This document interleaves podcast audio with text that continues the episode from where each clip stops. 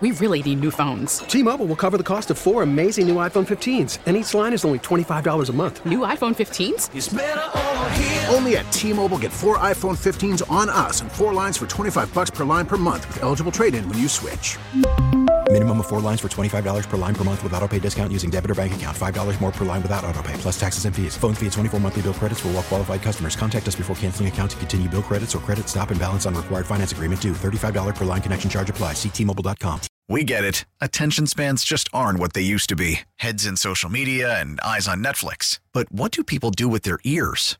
Well, for one, they're listening to audio. Americans spend 4.4 hours with audio every day. Oh, and you want the proof? Well, you just sat through this ad that's now approaching 30 seconds. What could you say to a potential customer in 30 seconds? Let Odyssey put together a media plan tailor-made for your unique marketing needs. Advertise with Odyssey. Visit ads.odyssey.com. The Score! This hour is brought to you by Vasectomy Clinics of Chicago. Kobe to the rack. Shot rejected by Barnes off the window. Put back by Drummond. Another block by the Raptors. And here comes Toronto. Barnes with a full head of steam. The pass inside. Siakam with a two-handed dunk. Raptors put it in play, and the ball game is over. 104-98. Raps. I just didn't think we took care of the ball well enough. You know, I think they took 23 more shots than we did when you combine the turnovers and the rebounding. Yeah, the stats were weird. They shot well, they played terrific defense, but they allowed too many second chances, and they turned it over too many times, and that leads to a loss for a team that's just longer, quicker, more athletic than you are, and that's the big reason why they won. Too much offensive rebounding for Toronto. That's what they do. Not enough fourth quarter closing for the Chicago Bulls. 20 turnovers. I compare it to hockey. They put puck on net, sometimes puck go in net, and then get greasy goals. And that's they throw it up there, and they go chase it down, and that beat the blood. What did we talk about yesterday? Closing out under control, and if you don't do that, they get around you, and they get inside you, and then bad things happen to the interior defense. Joe Cowley is on Twitter, @JCowleyHoops. The Sun-Times Bulls reporter is with us on the Score Hotline, presented by Circa Resort and Casino in Las Vegas, home of the world's largest sports book. Joe, I think that's one they had to have last night that they didn't get. Yeah, there's a lot of those, but yeah, that one was, they knew it was going to be tough just because the matchups weren't great. You know, they had really good matchups, I thought, against Brooklyn and against Washington when they didn't have Porzingis. You know, that starting group with Pat Bev is going to be small, and there's just certain teams that are going to give them issues, and they actually had Toronto on the ropes for, you know, three of the quarters, like you mentioned, but couldn't finish. I mean, season-long issues continue to drag on, so 20 games left. We'll see what the boys have. Joe, why did Dragic want out? Well, he knew he wasn't going to get playing time, and I think he still wants to try to catch on to – I still think his heart's in Miami. The way he talks about Miami and the way he talks about Heat culture, I think he left a little something down there still. So – you know, they are in one of the possibilities. We'll see.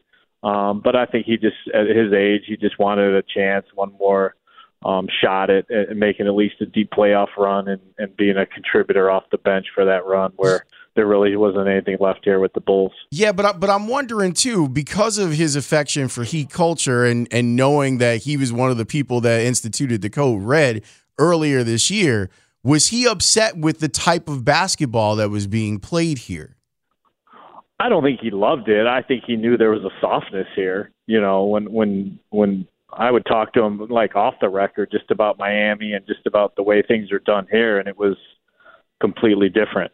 So, but I mean, you can't really compare Miami to anywhere else. I mean, it's just kind of a different animal down there, and it's just a different mentality down there, and it's certainly. Is quite different with the Bulls and the makeup of the Bulls. And I think we saw that yesterday with Pat Bev after the game. You know, we walked in and he was still chirping at guys, whoever could hear him. You know, some guys were trying to tune him out. Others were listening. But, you know, he was letting the starters know it's unacceptable. We got to be pros. You know, 15 turnovers by that starting group. Too many. Got to be pros. So, and they made it a point to say that he shouldn't be leading the starting group in rebounding. That's unacceptable. So, you know, we'll see how they react to that, how the starters you know, feel about somewhat being called out by a guy who's played 30 games with him.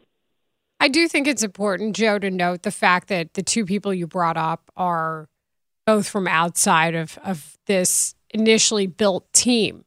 And Dragic is one of them, and then also Patrick Beverley. And how much of this is going to be something where those guys even listen, knowing what Goran Dragic said, knowing what's been reported earlier this season, and then how Patrick Beverley could be received, knowing that he's kind of got the same outside perspective.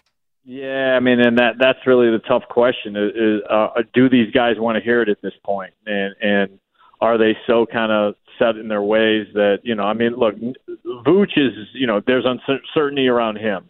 I'm guessing they're going to approach him for an extension and try and keep him aboard. But I just don't think that there's, it's almost like guys have kind of ventured off into their own agendas at this point. There's a couple guys I think that still say they want to win and truly believe that they still want to win. Then I think there's some other guys that are just saying they want to win because that's what you're supposed to say, but they're already thinking about different things and pulled in different directions. So who are among the latter? Well, I don't think Zach's all in. I think Zach was. I know for a fact he was really bothered with the rumors at the trade deadline that there are teams in discussions with the Bulls, and I think he also sees the writing on the wall that that's going to be revisited again this summer. And that was supposed to be the guy that was the face of the franchise. And when the franchise is all of a sudden saying, we had to pay him because those are kind of the rules, and we were kind of hijacked into having to pay him, especially when he goes to Crush and he's going to seek the max. I'm anxious to see what this team does, and not only over the final 20 games, but what this front office comes away with from this group and says, okay, this guy's a foxhole guy, this guy's a foxhole guy, this guy's not. He's a businessman now. That's it to me, Joe, is trying to figure out why they decided to have Patrick Beverley on the team. And I wonder if they're like, well, let's try to see what this could be in order to figure out what to retain for next year and what not to. Or else it doesn't make a lot of sense as to why they brought him in. I don't think it's to make the play-in, playoff, whatever you want to call that. Do you have a better name for it, by the way? The play-in tournament? No, I know exactly what you're saying. I definitely think they brought a hard ass in to test these guys and actually see how they would react. Because the math is the math. They've acknowledged that they know that they had a much better chance of load management, DeMar, your hip's still bothering you, sit, and Zach, you sit, and possibly even jump in front of Orlando and get in a 42% chance to keep that top four. That's a lot better than at the time, the 9% chance they had of making the playoffs. So they knew the math. I asked Billy about it the other day. I'm like, well, why was that not a discussion? He said it was never a discussion. The discussion's always been playoffs, push, win games. I don't get it at this point. The makeup of this team. It's just a soft team. I mean, let's start there. It's just not a team that's full of hard guys where you can just embrace it and go, yeah, that's my team. All right, we're a 500 team, but I know these dudes are foxhole guys. I know these dudes battle.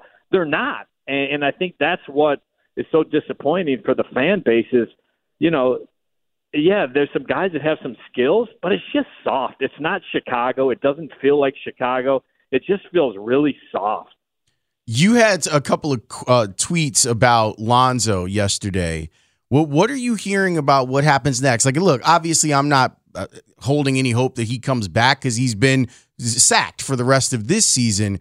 But what are you hearing about how they're going to try and figure this thing out between now and next season?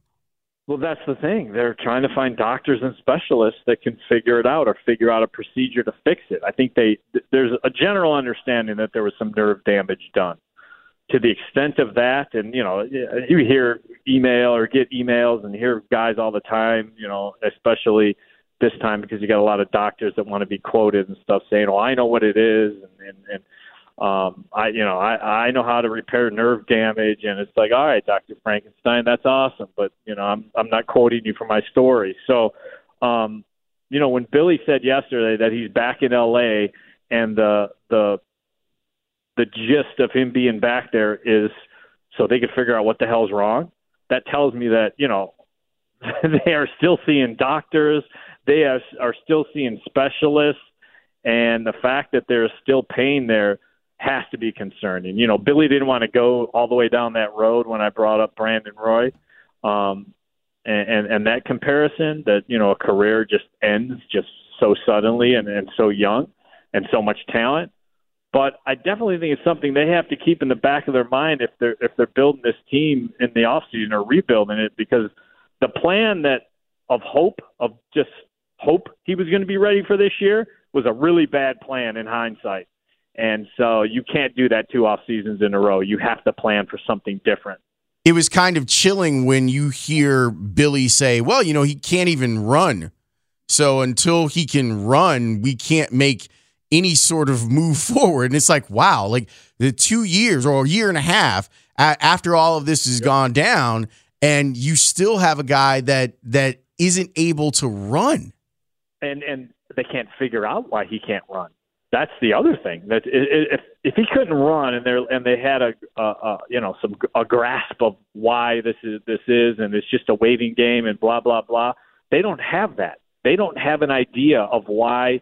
When they ramp up his running, he has pain there and has to be shut down. They have no idea why. So to me, that's even more concerning. There's a year and a half and there's no grasp of what's going on. I know there's going to be time to do this perhaps in the off season, but how long is this regime's honeymoon with Michael Reinsdorf and ownership? We were all very excited. Say, hey, oh, look, competent management, and look at John Paxson being aware that they need new life. And we heard all the wonderful things that were said about Arturas Karnišovas and Mark Eversley. And this thing's dying on the vine, whatever this first iteration is. And is that okay with the people above them? Well, I mean, look across the board. I mean, on the baseball side and basketball side, front offices under the Reinsdorfs have a huge, huge tenure and chances to mess up and chances to rebuild. So I would be shocked if they were to pull the plug on Arturas in the next 3 to 5 years. I could see him walking away before that on his own. To me, that would happen before the Reinsdorfs would pull the plug on him. I mean, when they researched him and went after him, it was the intent to, this is our guy. Here's the keys to the car. Here's the keys to the guest house, to the pool house, everything. You go build us a championship basketball team, and I think they will. I would be shocked if I mean anywhere in the next 3 to 5 years if one of the Reinsdorfs would step in and make a change. That's just not their MO when it comes to front offices. Okay, let's go back to the game last night then, because at least we have that to discuss with a little more concrete understanding. I was curious about Patrick Beverley's quotes where he said, DeMar and Zach, they need to shoot the ball a little more for us to be the team we need to be, especially in the playoffs. The goal isn't to just get to the playoffs. The goal is to get to the playoffs and compete, not to just be a wash rag for another team. But this indictment and just calling both of them out saying they need to shoot the ball more. What are your thoughts? Well, I mean, if they're good shots, yeah. And look, I mean, it's basic math from three. We all see what's going on, and you know, I asked him afterward. I asked a follow up to him. I go, so were you happy with the shots that they took, and or you want to see? And he said, no. He goes, no. For the most part, they took good shots, but. You know, I said, you know, Billy's talked about this team, that it's a blessing and a curse, that it's almost too unselfish. And he said, Patrick Beverley said, exactly. At times, they got to be a little more selfish. You know, those are the two guys that are the stars. Those are the two guys that you count on for scoring. They've got to score. And he's been harping on Zach from day one that Zach's got to shoot more. So, you know, I don't know if that's a good thing. I don't know if it's a bad thing. It's just a Pat Bev thing right now. So, you know, I mean, if they're bad shots, then who the hell cares who's shooting them? But Zach makes bad shots. That is an absolute part of his game. Yes, he does. But how many do you remember him making besides that game in Charlotte in the last 3 minutes of games where you're like, oh, yeah, that's it. You know what I mean? Even the last couple of years, you know, I think he makes some crazy shots and he has bad shot potential anytime he releases it. But it just seems he doesn't have that clutch DNA late in games that you want to see from a max guy. And so, yeah, even yesterday, I mean, they're out of it. It was down 5, and he takes that 3. And, you know, there's just – I don't know. I just don't know about the makeup. I just don't know. I know what you're saying, but I just – I mean, you tell me. How many times do you say, oh, Zach's going to close this one out? Like, I could watch a Heat game, and if they're down by 3 – or 5 with a couple minutes left, it's Jimmy Butler time. I know that. And you see it, and he delivers a lot of time. When's the last time you said it's Zach time and I know he's going to deliver, and you feel good about that statement? You can't say it because DeMar's there. No, that's BS, Dan. Zach's got the profile of a guy that you would do that, but you see in fourth quarter and clutch situations, the jump pass comes back into his game, and it happened last night. There's also turnovers. His decision-making is terrible, but that's why he can't be that guy, because even when opportunities have been given to him to be that guy, he ain't that guy. There's also a very strange dynamic in the amount of deference that there seems to be presumed toward DeMar DeRozan. You've got a six-time All-Star. But look at the games where DeMar wasn't even available. Joe, let's turn to you for the reasonable opinion in this fight. No, you guys are all making – it's a good fight because it's a fight that I think that's going on within the team. I think last year, out of respect and out of the simple fact that he didn't feel comfortable with the knee, he bowed down to DeMar because DeMar has a history of doing that. And he bowed down to DeMar. You put that max contract in front of him, and you say you're the face of this franchise, and then the first couple weeks of the season, the first couple months of the season, you also factor in that Orlando game where he was benched, and he sees it. He's even said to me, it's predictable. Every team knows what we're doing, because I asked him, I said, do you want more shots late in games? And he said, yeah, but because we're too predictable. And so – he's been given that opportunity, not as much as DeMar has, but he's been given that opportunity, but he just has never delivered. Like I said, I can think of that Charlotte game a couple of years ago, and then win. And so, I think that argument you guys are having is the very argument that goes on within the structures of that locker room is can he deliver, and do we have to give him more chances? Is that a learned trait? Is that a learned skill? I think it somewhat is. I just don't know if Zach has the DNA to learn that. Well, this is bleak. Well, no. I mean, it's Bulls basketball. Scheduled Bulls talk. You watched them last night. You tell me what you could feel good about with this team right now. I mean, there's just not a lot to feel good about. There's just not a lot that you can say, okay, we can take this piece, and I feel good about this piece moving forward. I don't see it, and I don't understand. They actually have the door is slightly open for a way out this year, and they refuse to take it. They're not taking the simple exit to at least try to land a lottery pick and retain that. Because you know what? The first two guys could be generational, but there's like 3 or 4 guys after that you're like, whoa, that might be a game changer as far as what we are in 3 or 4 years. And if you're not even in that race and you're going to just bring this crap back or hope that you can trade a guy and get something, I just don't see it. I don't see a way out. I just don't see an organization that's moving in the right direction. And so, I don't know, maybe I'm too close to it. I mean, am I wrong? I mean, what you guys see something and we say, oh, Patrick Williams is shooting threes. Yeah, we can build off of that. Yeah, I see a little improvement from Kobe White, who has clearly taken a step up. But there's small things, like watching Io clearly be motivated by the fact that they brought Patrick Beverley in here but it's that's a small thing. That's the role he should be in on a good team. Right. But these are like Joe, every night the Bulls play, I watch these other teams, and they just have NBA guys. They're young. They're, you know what I mean? They're just every team. You change the names around, spin the wheel. They're young. They're long. They're spry. They can all shoot through. The Bulls just don't have enough NBA guys. I was watching the Miami-Philly game the other night, and especially the last closing minutes, and I was like, this is like I'm covering a different sport. Yes. This is like watching a completely different sport. This is watching varsity compared to the JV crap I have to cover every night. And so that's why I just don't I don't see the same looking athletes, the same looking makeup of guys, and the same looking organizations that I see elsewhere in the East.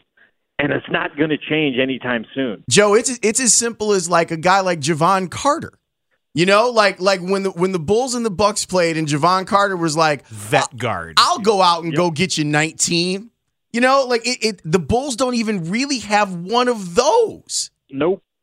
And that's the frustrating part. It's missing so much. And, you know, there is a talent level to it. Don't get me wrong. I mean, DeMar is just a talented guy, Hall of Famer. Zach has unbelievable talent. But if you can't harness it and you can't focus it in the right direction and you can't be an all-around basketball player, who cares? I mean, who cares? I guess the one thing I'm encouraged by a little bit is that you at least have the potential for two-way players on the court at the same time, or at least, well, Patrick Beverley's far more defensive talent, but at least there's more defensive-mindedness on the floor now when he's on the floor compared to just the previous lineups. I mean, they're trying to capture a definite identity now. I can say, okay, this is their identity. They're just going to kind of lock you down and make the possessions drag on, and they look like they do a much better job rotating, which drags the possession on, and so they definitely are doing that. But it's ugly basketball, and that's fine. But if you're not going to be efficient on the other end, and there's just too many still blah moments when it's crunch time. You know, it's fun. It's nice for three quarters, but it's not. You know, as Vooch said the other day, well, how we're playing these. You know, at the time, the first two games with Pat Bev and now three. It's nice to get a couple wins, but it's not sustainable. And Vooch says that you just look around the league at how other teams are playing, yes, and what we're doing is not sustainable. We won't be able to keep up and score with the top teams. So, you know, and I think that's the frustrating part with all of this is just that it's so much that's not sustainable from the way this team is built, from the way they play. Yeah. Awesome. Go Bears! Good talk. Happy Cowley moment. Good talk. Thanks, Joe. See you guys later. That's Joe Cowley. Can we say nice things about the White Sox? We sure can. Because one of our favorites said some stuff about the White Sox. And it's next on The Score. T-Mobile has invested billions to light up America's largest 5G network, from big cities to small towns, including right here in yours. And great coverage is just the beginning. Right now, families and small businesses can save up to 20% versus AT&T and Verizon when they switch. Visit your local T-Mobile store today.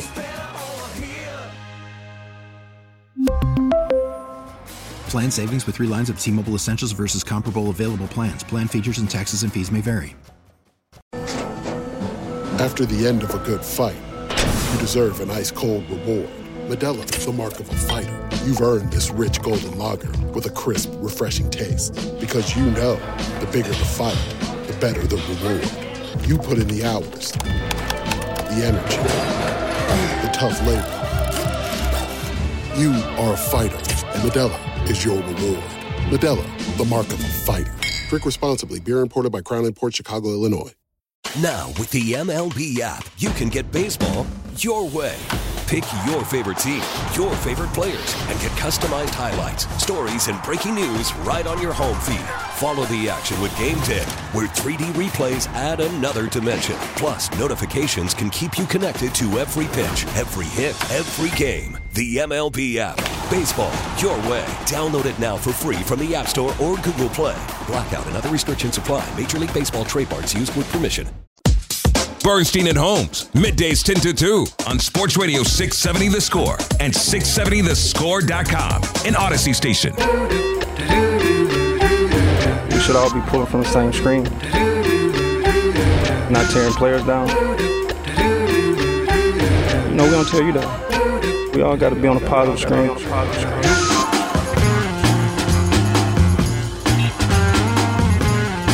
got a guy in the White Sox we can like. Yeah, but we all have already kind of liked him, and That's a good thing. His bobblehead's right here. You brought it in. Yeah, but that's the Rangers bobblehead. Doesn't matter. It's Elvis Andrus. It brought him back to the team, Dan. That's all that counts. It did. I like it better when he's wearing Adrian Beltre's giant hat. Those two guys were my favorite. Those videos are so adorable. Y'all are trying to make me cry today. You're trying. Like two guys that clearly loved each other. Like clearly. And it is great. I just want that baseball happiness in my life again. It's a long way away, isn't it? Both teams. Yeah. Well, we can't even be happy about Seiya Suzuki really working out. Getting buff. He got too big. Nope. Never mind. Too big and his muscles broke. My oblique don't work. So. Okay, socks question. Sure. I hear you guys haven't talked about some audio, and I know we're going to talk about it later, but can I just say something? Yeah. There's more than one way to care about your team. What does that mean? Well, we played the comments, and then they echoed and echoed again. And you mean about like... Other White Sox have said different comments about how they feel about last season. It was just injuries. It was just luck. Things just come back. Remember? It was because we weren't positive. Is that what I'm hearing? Yeah, you know how things are. It was just things conspired, and I mean, I heard Joe Kelly said it. Everyone's like, well, look, everything's gonna be better this year just because it's just supposed to be. Right, and then immediately your closer gets cancer. Right. Like you can't. Other than that, you can't just assume that everything's. You have to actually work towards making things better and trying to be cohesive. Well, that's what Elvis Andrus talked about. He was on the White Sox Talk podcast, and when you look at the team that blew your doors off in the final couple of weeks of the season, the team that absolutely dusted you and then mocked you because they played way better professional baseball than you did, maybe you should notice what they're doing, and Andrus did. I feel they were very united, you know, kind of like a little bit the opposite of how we look as a team the last month. And they're a talented team. They're young, but they have a lot to prove. You know, there's a lot of guys that want to get their names, you know, out there in the world. So it's always, that's a dangerous weapon to have also. But, you know, this year is going to be good. I mean, they have a great pitching. They always, you know, Cleveland always have great pitching. Their coaches are very smart. They always get a good plan against everybody. So, you know, it's going to be a good, you know, a good fight. I think that this year is weird because we don't face them. We don't face our own division that many times. So I think it's going to be very important, you know, getting a lead, you know, in the first place because you're not going to face that team too many times. So every time you face them, I feel it's going to be like double than what it used to be each game. So it's going to be good, man. I love that. I think they hesitate. We hesitate those matchups. So it's going to be good. But I think we cannot just worry about them. Minnesota has a great team, and Kansas City, they always play great against us. Yes, they do. And you were only here for a month, but yes. Every time I hear, I was like, oh, this guy always plays great. So I was like, well, through my career, I mean, besides 2015, we always got a lot of success against Kansas City. Well, please bring that to the table. Not to disrespect their team, like I said. They'll, you know, every team in the big league deserve respect, and every player, you're in the big league for a reason, but...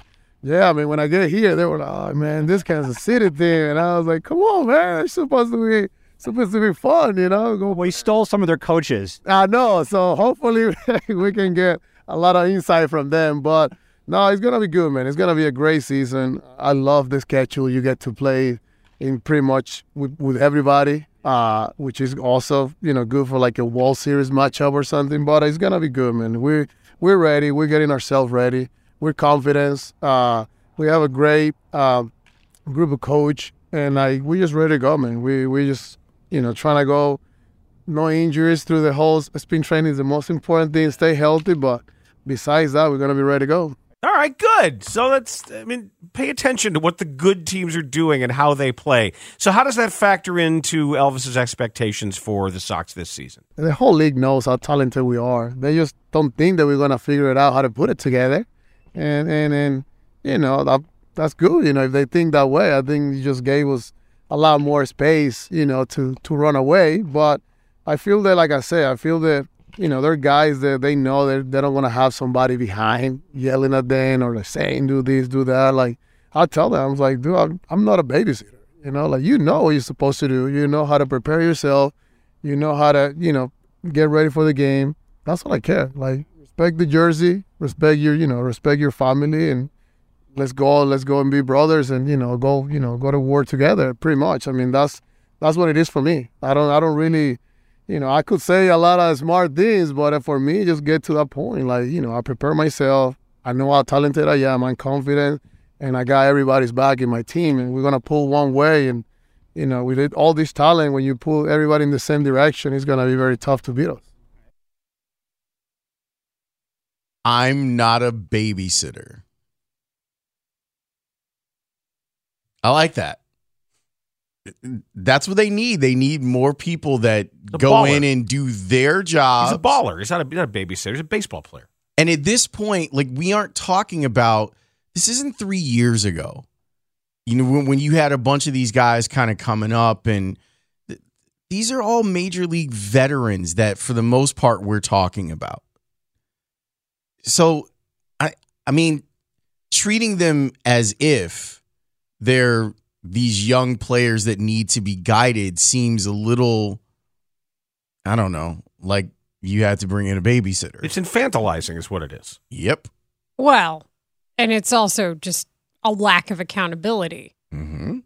Let's call that what it is too. But he's saying it. He's just saying it more diplomatically than others have said it. Like, they know, people talking baseball, they know that Kansas City knew. Like, I that, to me, that's the best example of what everybody's trying to illustrate last year. Their record against them, their attitude about their record against them, and how they played, knowing that other teams just simply hustled more. It's sad. And Pedro Grifol has been clear about saying those things. You'll hear more from him coming up a little later on in the show. What we have next, however, is High Noon. And I will ask you this. When is an elephant not an elephant? I'm not sure. You'll find out. Oh, I don't have to answer that now? No, you can. Well, that's a tease. Have you guys heard about the big blob that's on its way? No. There's a blob? It's not on its way to us, but it's on its way. I thought it was the snow that I just saw Demetrius put in the forecast for Friday. No, this is a blob that's headed for Florida. Oh. Not a hurricane. Not a storm. A blob. Is it Black History?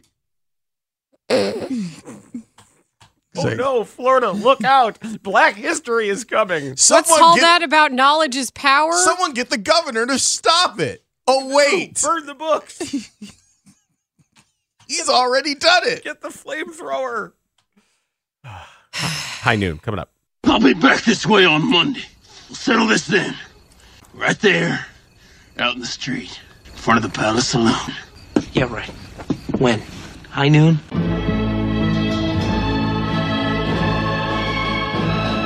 Time for High Noon, which is always a marking point of your work week, coming at the middle of the show on Wednesday. And you say, Wednesday? That means Layla Rahimi's on the Bernstein and Holmes show. Indeed. And that's what this Wednesday means. Yup. This specific Wednesday. The news of the morning was the arrest warrant for potential Bears draft pick Javon Carter for a pair of misdemeanor charges in Athens, Georgia. He has left the combine. He was supposed to speak today. He did not, and some of the reverberations are being felt there. Mark Grody will have all that info at the top of the hour. We talked about the Bulls' loss, and Joe Cowley broke it down, some kind of bleak Bulls stuff. And then Elvis Andrus just being, you know, it shouldn't sound like a luxury, but being an adult, intelligent, veteran Major League Baseball player. All right, so you know how we were all sitting here watching the Super Bowl and being like, hey, that field looks crappy. And remember how there were all these feature stories about George Toma and, oh, this is his magnum opus, this field that he's going to have in Arizona. Well, here's a story from ESPN. Ex-NFL groundskeeper George Toma Super Bowl 57 field was overwatered. In Arizona. George Toma, the longtime groundskeeper who prepared and then advised the preparation of every Super Bowl field, believes the issues that plagued the field at Super Bowl 57 at State Farm Stadium in Glendale, Arizona, could have been avoided. Gee, George, I wonder who could have avoided them. You had one job. If only there was some sort of person responsible for the grounds. Like a keeper? Like someone who would keep them. Yes. Yeah, yeah. The 94-year-old told ESPN that he believes the field was overwatered in the days leading up to the game. According to Toma, who has been nicknamed the Sod Father, no, he has not. The field was watered the Wednesday morning before the game and promptly rolled into the stadium on the movable tray that housed the grass field for the last time before kickoff 4 days later. Toma contended that the field should have been watered in the morning and kept outside to dry before being rolled in. Who doesn't know that, though? Like, you water and then you let the sun bake it, you know? Otherwise, it gets that all... That photosynthesis happens. Like, soft and mushroomy, right? Correct. It get all stanky. Quote, so what he does, Toma said, referring to Ed Mangan. Mangan? The NFL field director who was in charge of the Super Bowl field and worked under Toma for years... He waters the hell out of it and puts it right into the stadium, and that's it. Never sees sunlight again. He can't do that. Again, George. Calling guys out. George. Pulling cards. If that's not what you wanted, then you know what? Never mind. Tell him not to do that. You could just... Like, that's not a good idea. If you're in charge of advising, that would be an opportunity to advise. To advise and say, let's do something different.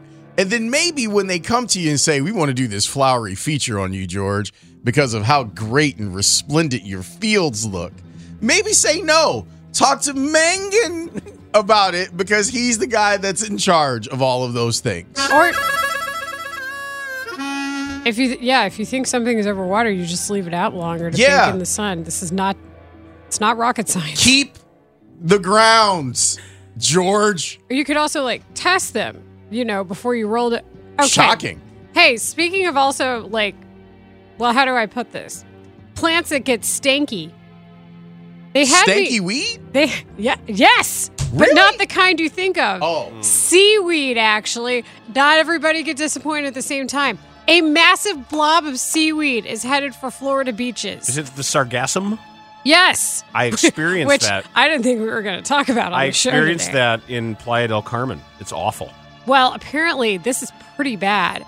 It's a record amount of smelly seaweed. It's built up in the Atlantic, and most of it will likely end up on Florida beaches this summer. Ugh. Florida beaches! It's awful. It stinks as it starts to decompose. It releases hydrogen sulfide.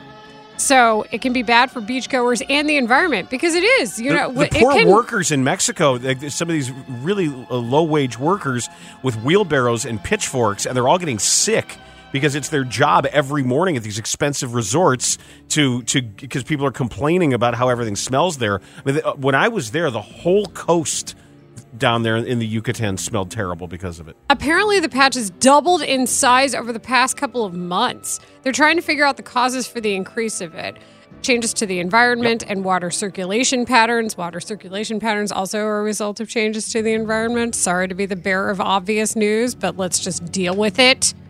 So this is something that's a real big concern. And we've talked about, of course, like the dead zone in the Gulf, or maybe that's just something I've grown up talking about, given where I'm from, and also the red tide on the other side of Florida. But these are all pretty bad things. Of course, they had me at blob, and I asked you guys before we did the show, have you talked about the massive blob yet? And you said no. So that's where we're at. Keep an eye out for this thing because it's going to be pretty hard to miss. A temple in India's southern state of Kerala has replaced an elephant with a life-sized mechanical robot to help devotees conduct rituals in a cruelty-free manner. Okay. The Irinjadapalli Sri Krishna Temple in Thrissur district on Sunday. Yeah, good luck with all of this. Inaugurated the robotic elephant in an effort to reduce animal cruelty. Well, it's more than just animal cruelty if you read on. The 11-foot-tall mechanical animal has been nicknamed Iranjidapalli Rahman by the temple authorities. My guy! Made of an iron frame and rubber coating, the 800-kilogram elephant was donated by the People for Ethical Treatment of Animals, India, with the support of actor Parvathy Thiruvothu. Rahman can flap its ears and move its eyes and tail. The elephant was also comparisoned for a Nadayiruthal ceremony, a ritual offering elephants to the deity on Sunday. The move comes just a few months before Thrissur Puram, an annual Hindu festival popular for the elephant parade. And the temple hopes the elephant will help them conduct religious ceremonies safely in a cruelty-free manner, extending their support to the call for the rehabilitation of captive elephants. The animal rights group said most elephants in captivity in India are being held illegally or have been transported to a different state without permission. Kerala is reportedly home to nearly 2,500 captive elephants. Oh, that's a lot. Captive elephants have killed 526 people in Kerala alone in the last 15 years. It's a very high number. The Chikota Vukavu Ramachandran, a temple elephant kept in captivity for about 40 years, has reportedly killed 13 individuals. Oh. 6 men, 4 women, and 3 elephants. 3 other elephants? Uh-huh. And temple priest Rajikumar Nambuthiri said the temple authorities were happy to receive the mechanical elephant and hoped that other temples would soon follow suit. Said in the last few years, the temple stopped that practice considering the high cost of getting a pachyderm and the growing incidence of elephants turning violent during festivals. This sounds like a long time coming, because if in the last 15 years, in just this one province, 500 people have died, maybe they're a little late to the whole robot elephant thing. I applaud them for finally changing. Like after maybe like 406, does somebody think, Then you get like 480? Like, did Boston Robotics make it? Man, if so, I don't know. The robot elephant is what are we out of the become sentient at some point. What are we out of the elephant death count? It's still 490. It's still under what we had expected. It's 492. Morning, boys. What's going on? It actually does speak like Brad Biggs during the rituals. But it's like at what point, 100. I mean, 100. It's just 100. Yeah. But, hold on. It's like, I'm imagining 500 now, maybe. Yeah, let's think of an alternative. Not do this. I'm imagining some sort of ritual that involves Big Z. Big Z. Elephant time. His name is Elephant Brad Biggs Robot or something. They both bring knowledge in a way. No, the name of the actual elephant. And they never forget. His name is Truth. Fechi Kotu Kavu Ramachandran. And Fechi Kumu Kuchu something or other talks football with you.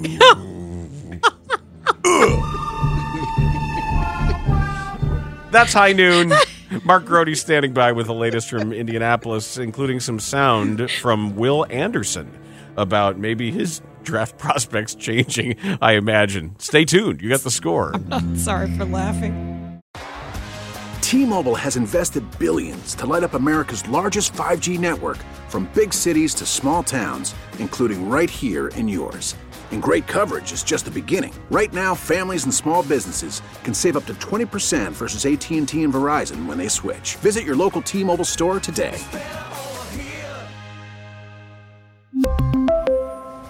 Plan savings with 3 lines of T-Mobile Essentials versus comparable available plans. Plan features and taxes and fees may vary. Protect your vehicle's engine with a full synthetic oil change and save with Mobil 1 at O'Reilly Auto Parts. Purchase 5 quarts of Mobil 1 full synthetic motor oil and receive a $10 O'Reilly gift card after rebate. See store for details. With your Mobil 1 purchase, you'll also receive 2 times points during O Rewards Bonus Points Month at O'Reilly Auto Parts. O'Reilly Auto Parts. We get it. Attention spans just aren't what they used to be. Heads in social media and eyes on Netflix. But what do people do with their ears? Well, for one, they're listening to audio. Americans spend 4.4 hours with audio every day. Oh, and you want the proof? Well, you just sat through this ad that's now approaching 30 seconds. What could you say to a potential customer in 30 seconds? Let Odyssey put together a media plan tailor-made for your unique marketing needs. Advertise with Odyssey. Visit ads.odyssey.com.